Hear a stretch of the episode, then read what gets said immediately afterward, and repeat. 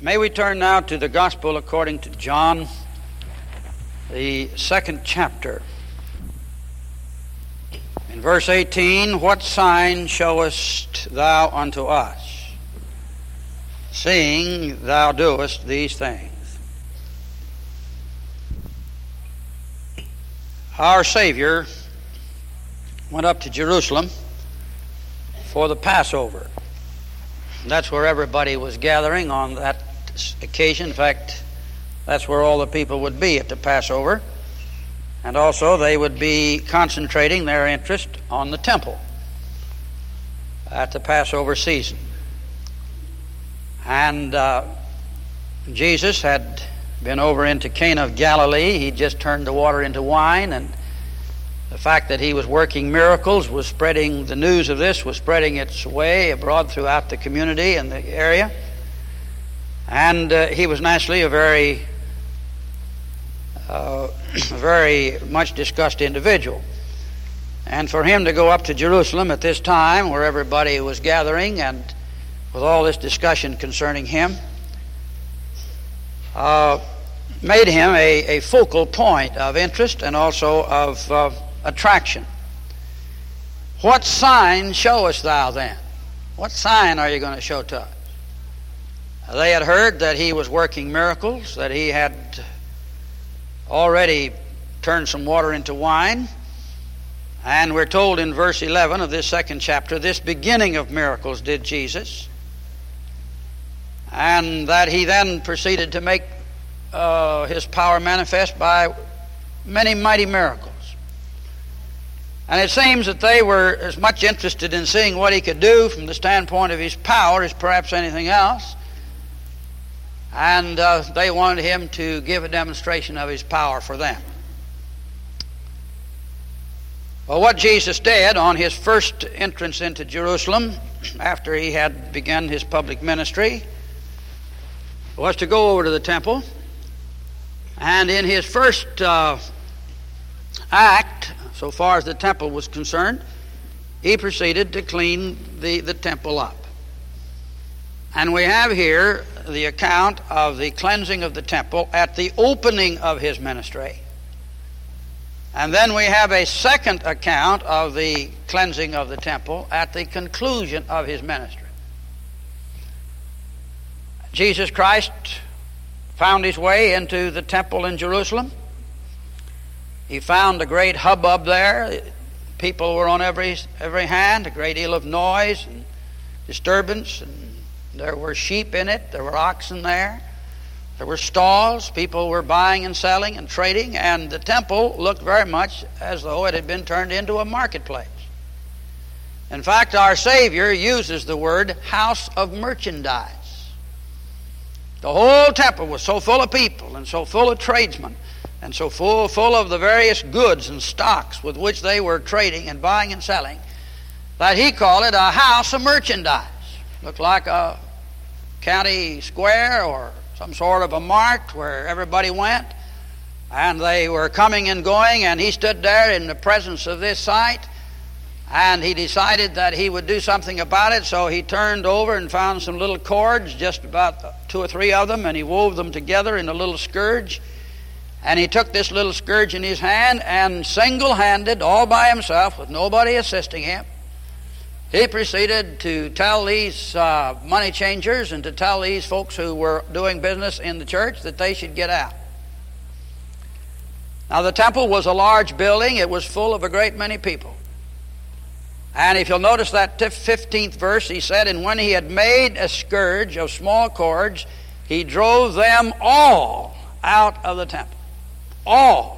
Everything went and the sheep and the oxen and poured over the changers' money and overturned the tables. The indignation that must have been in his face, the spirit that flashed in his eyes as Jesus Christ went into the temple. Now, he, of course, had been taken into the temple as a little babe at the time of purification, but this record here is the record of the first time after his public ministry when he began to carry on his testimony of his entering into the temple. And as though someone who would enter into this temple here for the very first time, enter into this very church for the first time, and proceed to tell us that our operations here were contrary to the great standards that the church itself had set before it on the basis of the Word of God, and proceed to clean it up. But he proceeded to say that my house, my father's house, he made in that statement a tremendous claim of his own deity and of his own sonship. My father's house. I think it should be observed, as we have at different times, Jesus Christ never addressed God in a, in a manner in which his uh, personal address corresponds to our address. I ascend to my Father and to your Father. He always made a distinction. And when ye pray, say, Our Father who art in heaven. Jesus Christ's relationship to the Father, as he used the term, was a relationship of the only begotten Son of God. He always kept that separate and distinct. No other person of any kind could address God as Father on the terms that Christ did, because Christ was the only begotten Son. But you and I are adopted sons. We're children by grace and through faith, and we say, Our Father, and we all sustain the same relationship to the Father because we are redeemed. We've been washed by the blood. Jesus Christ was never redeemed. He was never washed by any blood, even his own blood. He didn't shed his own blood for his own sins. He had no sins to die for. His blood cleanses us but his blood did not cleanse himself because he had no need to be cleansed. And we have here the glorious relationship of Jesus Christ going into the temple for the very first time and saying, My Father's house. And he proceeds as the Son of the living God to clean up that house. And the one who has authority in the temple is Jesus Christ. And the one who has authority in the church of God is Jesus Christ. The one who's the head and the only head is Jesus Christ. He makes the rules for his church. He's the lawgiver among the people of God. This past week I have been to Seattle and I attended some of the sessions of the Episcopal Convention. This is the great assembly of the bishops in the House of Deputies.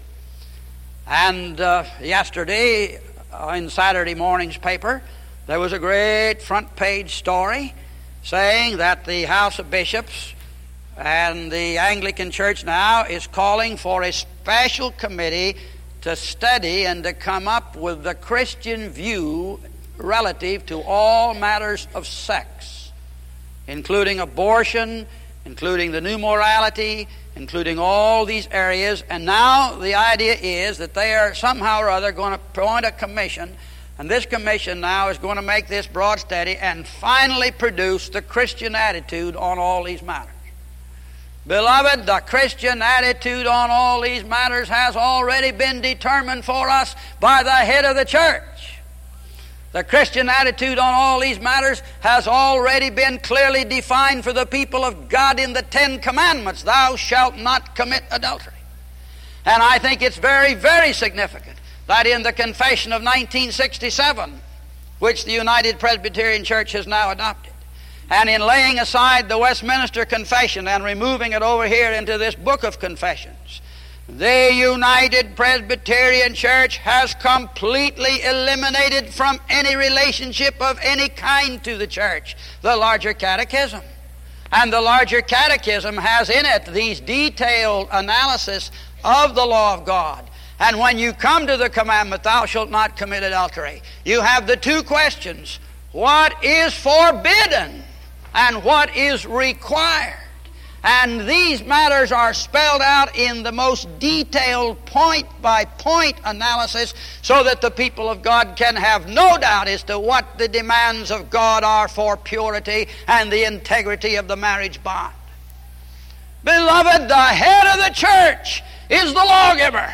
And the lawgiver has a right to go into his temple and take a scourge and drive out those who are making merchandise and clean up the house of the temple and drive out all who are in that place engaged in that form of activity. One of the things that interests me about this is that the Lord Jesus Christ didn't leave anybody in the temple but himself. When he got through cleaning it up, there wasn't anybody left but him. He drove them all out. It says all of them. If you're going to come into the house of God, you must come into the house of God to perform a certain function, and that function alone, and that is to worship God and to come in the glorious spirit in which Jesus Christ sets here as the condition of worship. My house, he said, my Father's house shall be called a house of prayer. And as long as you're coming in this door to do merchandise, I drive you out of this door. But when you come into this house in order to pray, and in order to hear the word of God, my house shall be called an house of prayer for all peoples. And let those doors stand open and let all the peoples come in and listen to the message of the gospel and listen to the message of righteousness which will be proclaimed and declared from the testimony and from the pulpit of my house. Oh, beloved, the significance of Jesus Christ going up to Jerusalem at the Passover time, walking into the gates of that great and glorious temple, and proceeding to drive every single person out of it. You know, when we hear sermons on this, we usually hear about the sheep being driven out and the goats being driven out and the tables being overturned and a few things like that. And we said that the Lord Jesus Christ was very indignant, but we don't emphasize the point that this passage says he drove them all out.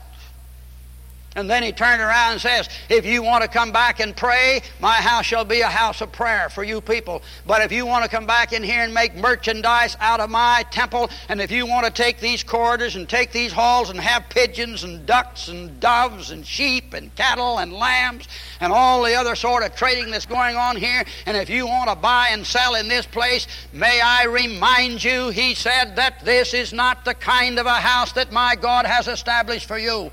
Get out. May I say to you that this phrase in the King James Version is translated here. He says, Take these things hence. It's very pointed, it's very abrupt in the Greek. Literally, it says, Get out. Get out of here. Get out of here. Oh, beloved, when you come to Jesus Christ and you hear him speak like this, let me remind you that he could talk like this without being a sinner.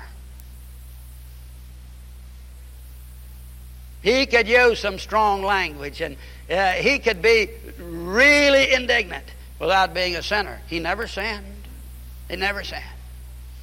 On one of these talk shows in which I was engaged in on Friday, as I told you in, in Seattle, I was on for an hour and a half, and some pacifists called up, you know, and they were uh, trying to tell me that uh, uh Jesus Christ was this sweet uh, uh, pacifist and that he wouldn't engage in any kind of war. And the person, it was a lady, by the way, and she said to me, she says, You can't show me any place in the Bible where Jesus got angry.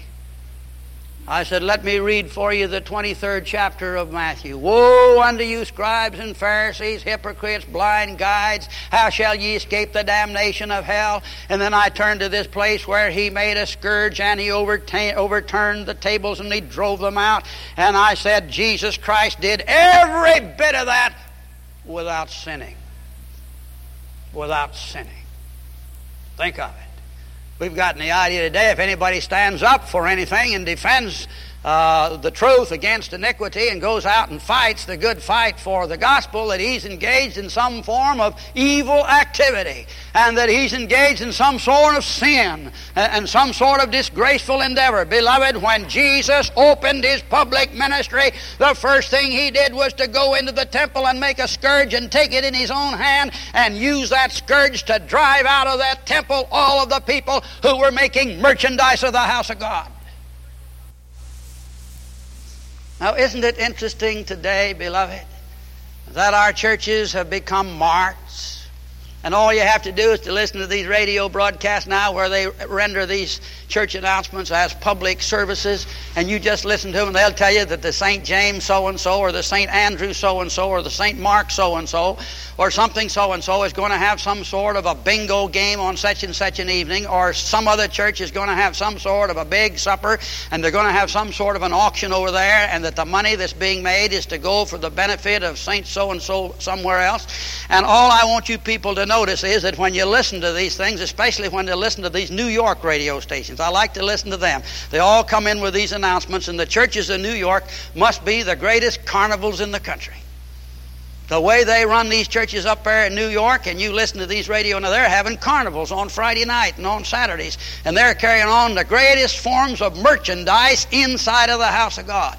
And beloved, just as certain and the house of God closes its doors to prayer, and the people that run the house of God say, We're having troubles, we're having trials, we can't get our money. They turn to merchandise to get their money in order that they can keep the house of God functioning and they'll have the necessary funds in order to carry on their ritual and their order. Jesus Christ says, My house shall be a house of prayer, or else you take these things hence and get out of here. Jesus Christ is setting before you and me the glorious reality that the church has boundaries, the church has walls, the church has something inside to give to people that they can't get down on the street where men are engaged in merchandising. The church is the place where men are to come to hear the message of the Almighty God. Now, after Jesus Christ asserts his authority, after he manifests his indignation, after he drives everybody out of the house, some of these Jews come to him and they say, Now, sir, we don't exactly understand all this, but you've done it and the people have listened to you. What sign do you show us? What sign do you show us? The people have gotten out. But what sign will you show us?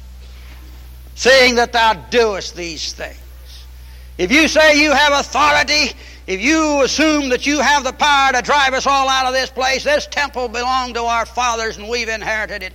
Who are you? Where did you come from? What sign have you got to show us? What is there about you that makes you have claims such as you assume when you say, My father's house? And do you know, beloved?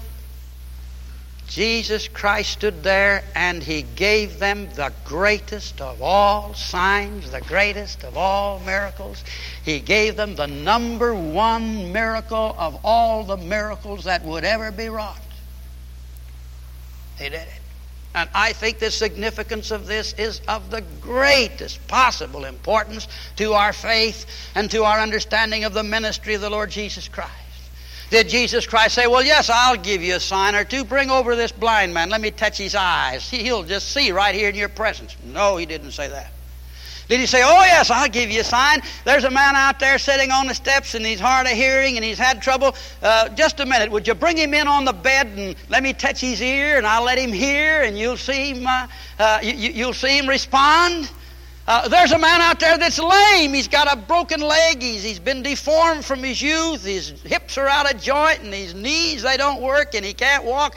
Please bring him in here. Just go get him. I'll make, I'll, I'll heal the blind for you. I, will bring you a lame man in here and you get a deaf man out there and you bring somebody over here that's sick of the palsy and just shaking themselves to death. I'll touch him and we'll get rid of the palsy. You just bring any of them in here and I'll work all manner of miracles for you, and then you'll see who I am. No, beloved, he didn't say that. He didn't say that at all. No, no, no. He did the most magnificent and the most glorious thing that he could possibly have done. Oh, beloved, Jesus could give signs, he could work wonders.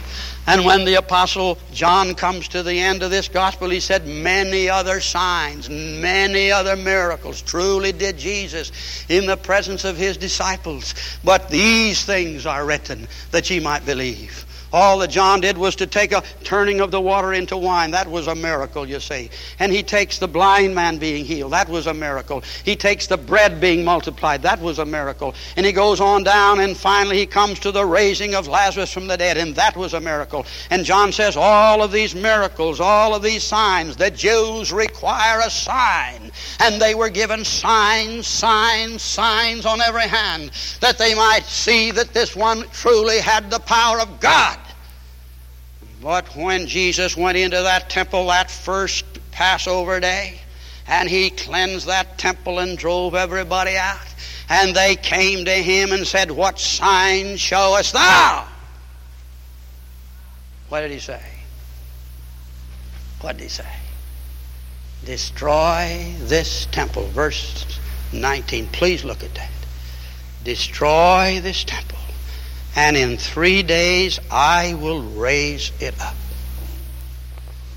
Now, beloved, rest assured that when Jesus Christ spoke those words, his glance, his gesture, whatever it was, it was perfectly clear that what he meant by that was destroy this body. Destroy me. Put me in the grave. Kill me. You don't like what I'm doing. You're challenging me, are you? All right, you kill me, and in three days this temple will be raised up again. You're challenging my authority to come here and clean up this temple, and you're coming to me. And beloved, you look back down through this old uh, New Testament, as we're going to do for you in just a few moments. I want you people to say that, see that this very statement of his, this very reference of his, is the one that the Jews remembered, and they were able to quote it to him in the hours of his trial, and they were able to quote it to him in these last moments here when he was hanging on the cross. Destroy this temple. Now, what Jesus meant by that was that they were going to kill him, and after he was killed, he would be raised from the dead. And the supreme and greatest miracle of all the Christian religion, the one miracle that ratifies every other miracle, and the one miracle which you and I must confess if we're to be saved, is the resurrection of Jesus Christ from the dead. And the very first reference that Jesus Christ made to himself when he went into the temple was that they were going to destroy him and then he would be raised again from the dead on the third day. And he says, I will raise it up again on the third day. Every once in a while, somebody comes along and they tell you that the ministry of Jesus was progressive and that uh, the ministry of Jesus unfolded the revelation in a very slow process. No, beloved, I don't believe in the evolutionary unfolding of the ministry of Jesus. Jesus went into the temple, and the first thing he said was, On the third day, they're going to raise me from the dead, and I'll be raised from the dead by the power of the gospel. Beloved, there is no such thing as an evolutionary development and an evolutionary uh, unfolding of the, uh, of the mind of Jesus. Jesus was there in the temple at the opening of his ministry. He called my Father's house, and the supreme sign to which he referred them in that hour when he was standing there was his own bodily resurrection from the dead. If thou shalt confess with thy mouth the Lord Jesus and believe in thine heart that God hath raised him from the dead, thou shalt be saved. And it's the belief in the resurrection of Jesus Christ from the dead on the third day that ties our whole Christian faith into redemption and into the, the new birth. All right, now let's go a step further. Then said the Jews, Forty and six years was this temple in building. And wilt thou raise it up in three days? You notice they caught the word three all right. They got that word straight. They got the word three correct. It was in three days that he's going to raise this temple. That part of what he said registered with. But the identification of the temple, they didn't grasp that. They didn't grasp that. They said, Do you mean to say you're going to tear down this temple here with all these stones that our fathers gave us here? In fact, this is a rather new temple. It's Herod's temple. It hasn't been up too long. Do you mean to say you're going to tear down this temple and in three days you'll put this thing back together again? Beloved, Jesus Christ could put that temple back together in a flash of a, of a splitting of an atom if he wanted to. Even the stones would cry out. He had the power to build that temple back in less than three days if he wanted to do it. But he wasn't talking about that. He was talking about their antagonism toward him personally and that they were going to destroy him, this very crowd that challenges him. He drove them out of the temple, but before this story is finished, they're going to take him and hang him on a tree and they're going to crucify him, and his temple will be destroyed. And in three days, he said, I will raise it up again. Now look at the next verse. When therefore he was risen from the dead, his disciples remembered that he had said unto them, they remembered that he'd said all this unto them, and they believed the Scripture and the word which Jesus had said. The ministry went on, it's three years. Christ was crucified in Jerusalem, the Passover time. He was raised from the dead on the first day.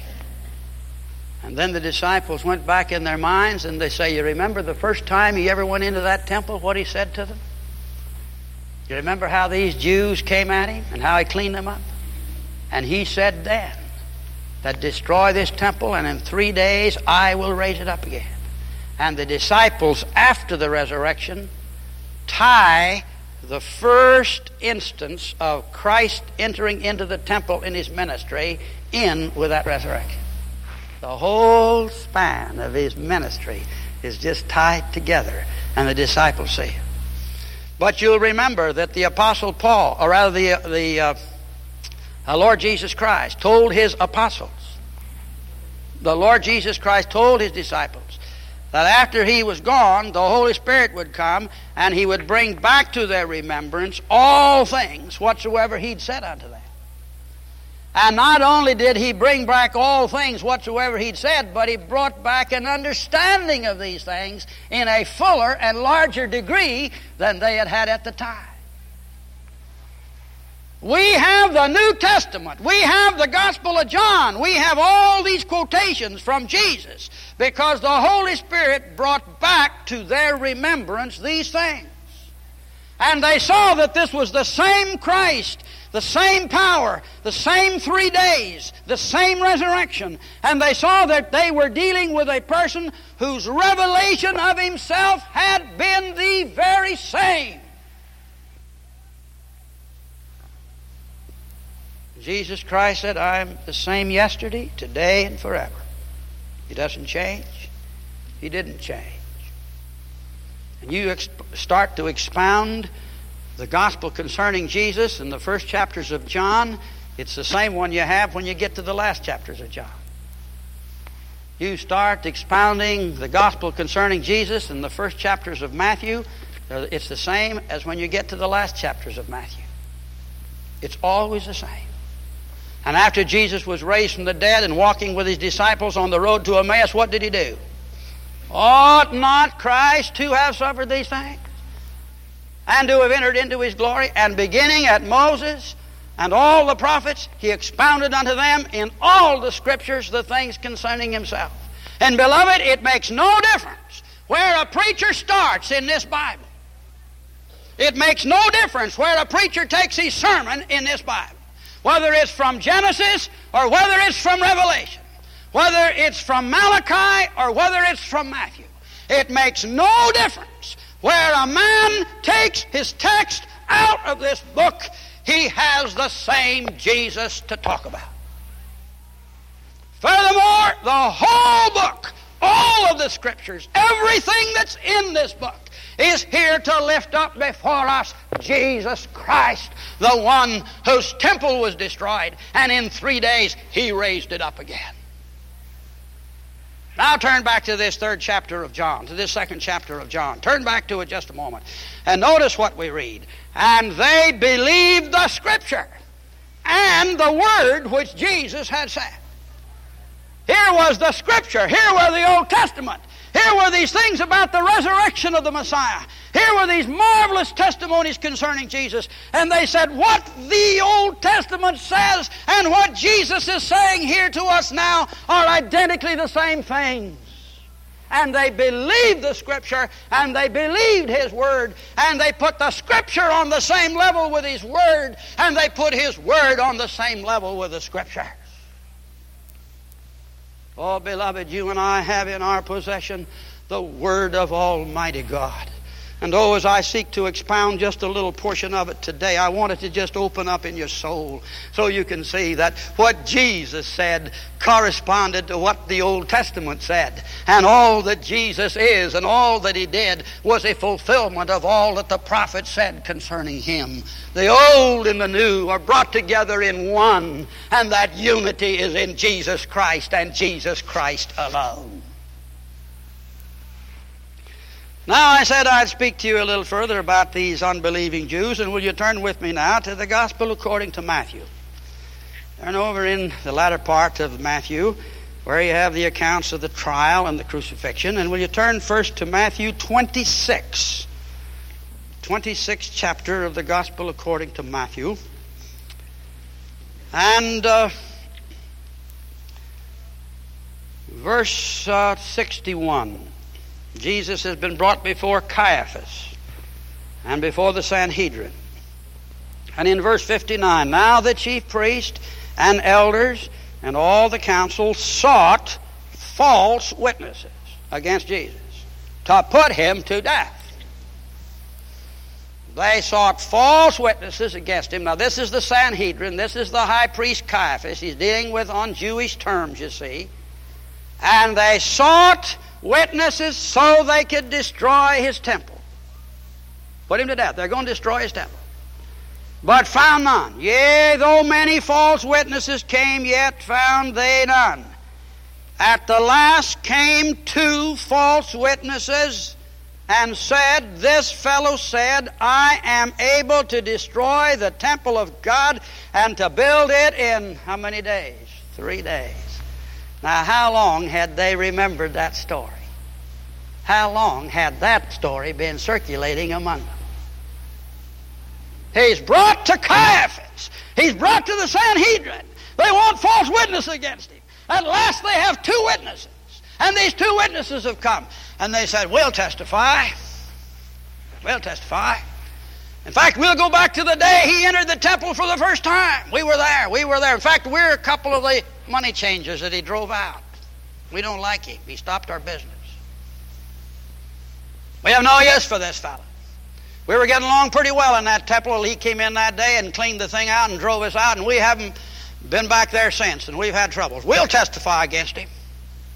Isn't it interesting, beloved, that when you cross people in this life, they wait, they wait, they wait, they wait to their day of vengeance or something else?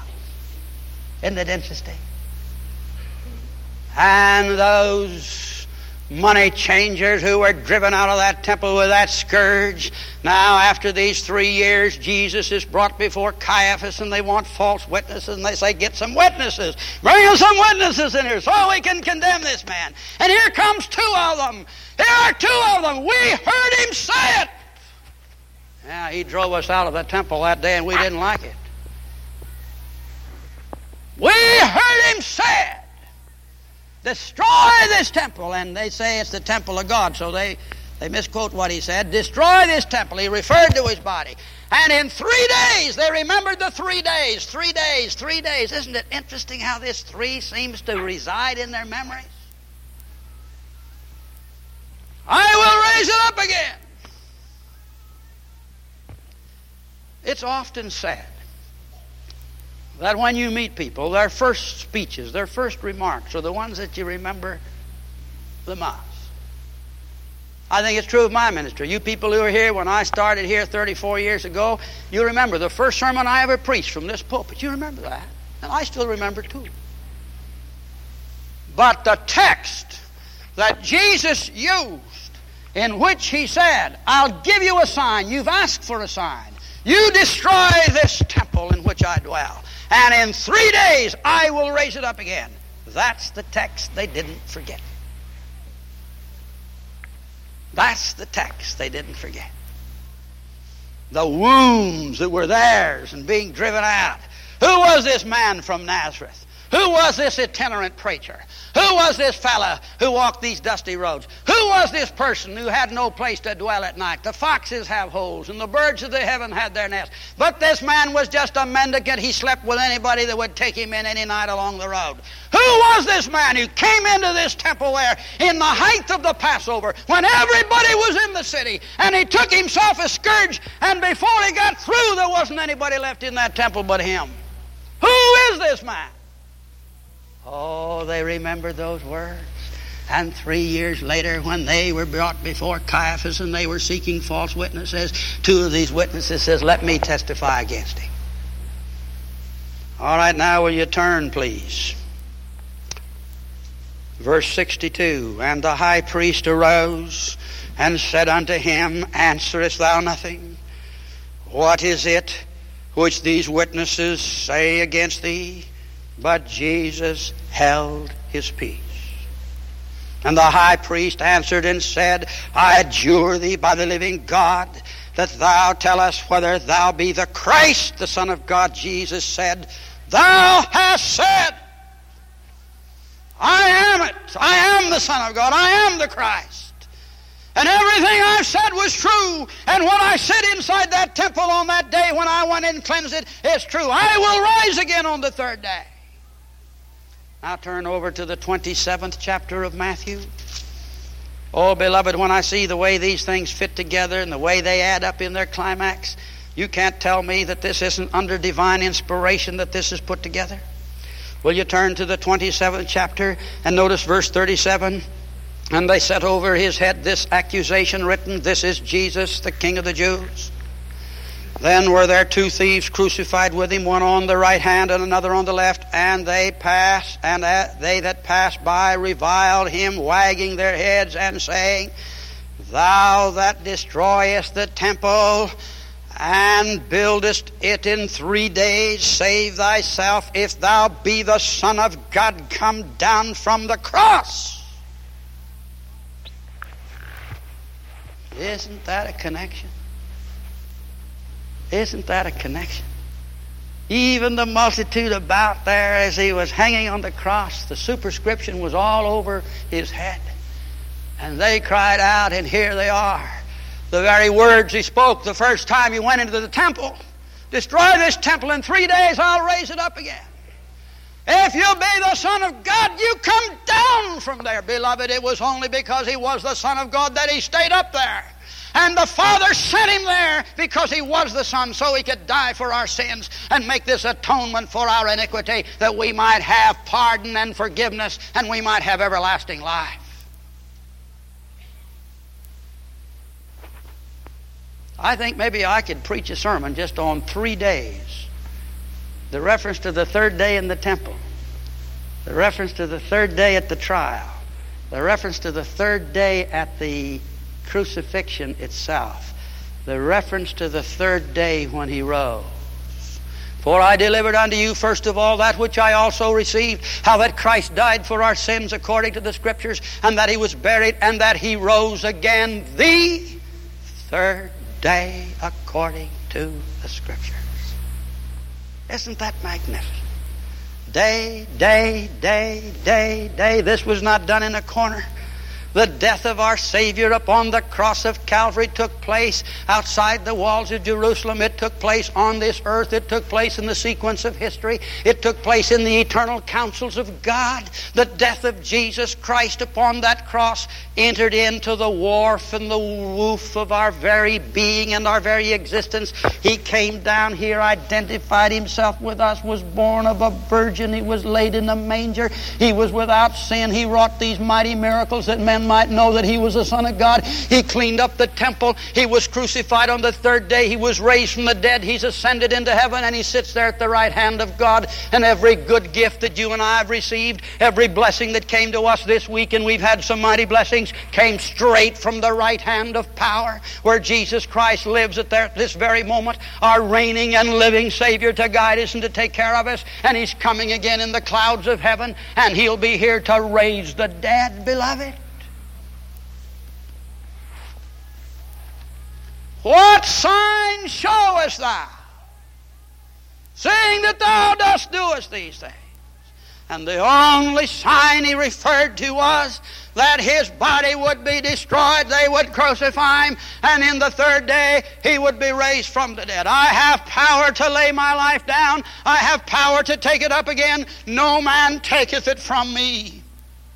And beloved, every encounter that Jesus has, every engagement that he has, every miracle that he works, every conversation that he's engaged in, if you will properly understand what he's saying, you'll come back to the Son of God. That's who he is. And if you'll understand his deity, you'll see it underwritten by his resurrection from the dead. He was declared to be the Son of God with power by the resurrection from the dead and according to the Spirit of holiness.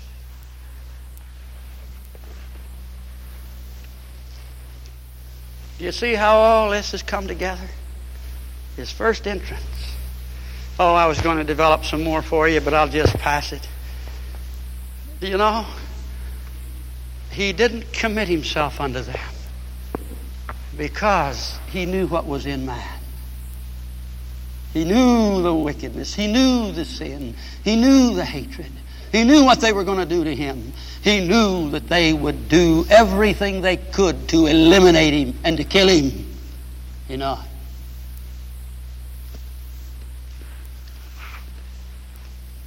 Beloved, this is the Savior that you and I trust. This is the Savior that's given us all that we have. This is the Savior who cleaned up the temple. This is the Savior of Calvary's cross. And if thou shalt confess with thy mouth the Lord Jesus, and believe in thy heart that God hath raised him from the dead, thou shalt be saved. No sign shall be given to this sinful and adulterous generation other than the sign of the prophet Jonas. Jonah was three days and three nights in the belly of the whale, so shall the Son of Man be three days and three nights in the heart of the earth. Resurrection of Jesus Christ. Let us pray. Our Father, we thank Thee for this great passage, and we thank Thee that when the Jews remembered these words over these years and threw them back at Him in His crucifixion, the Spirit of God gave these same words back to the disciples, and they understood it. Destroy this body, and in three days I will raise it up again.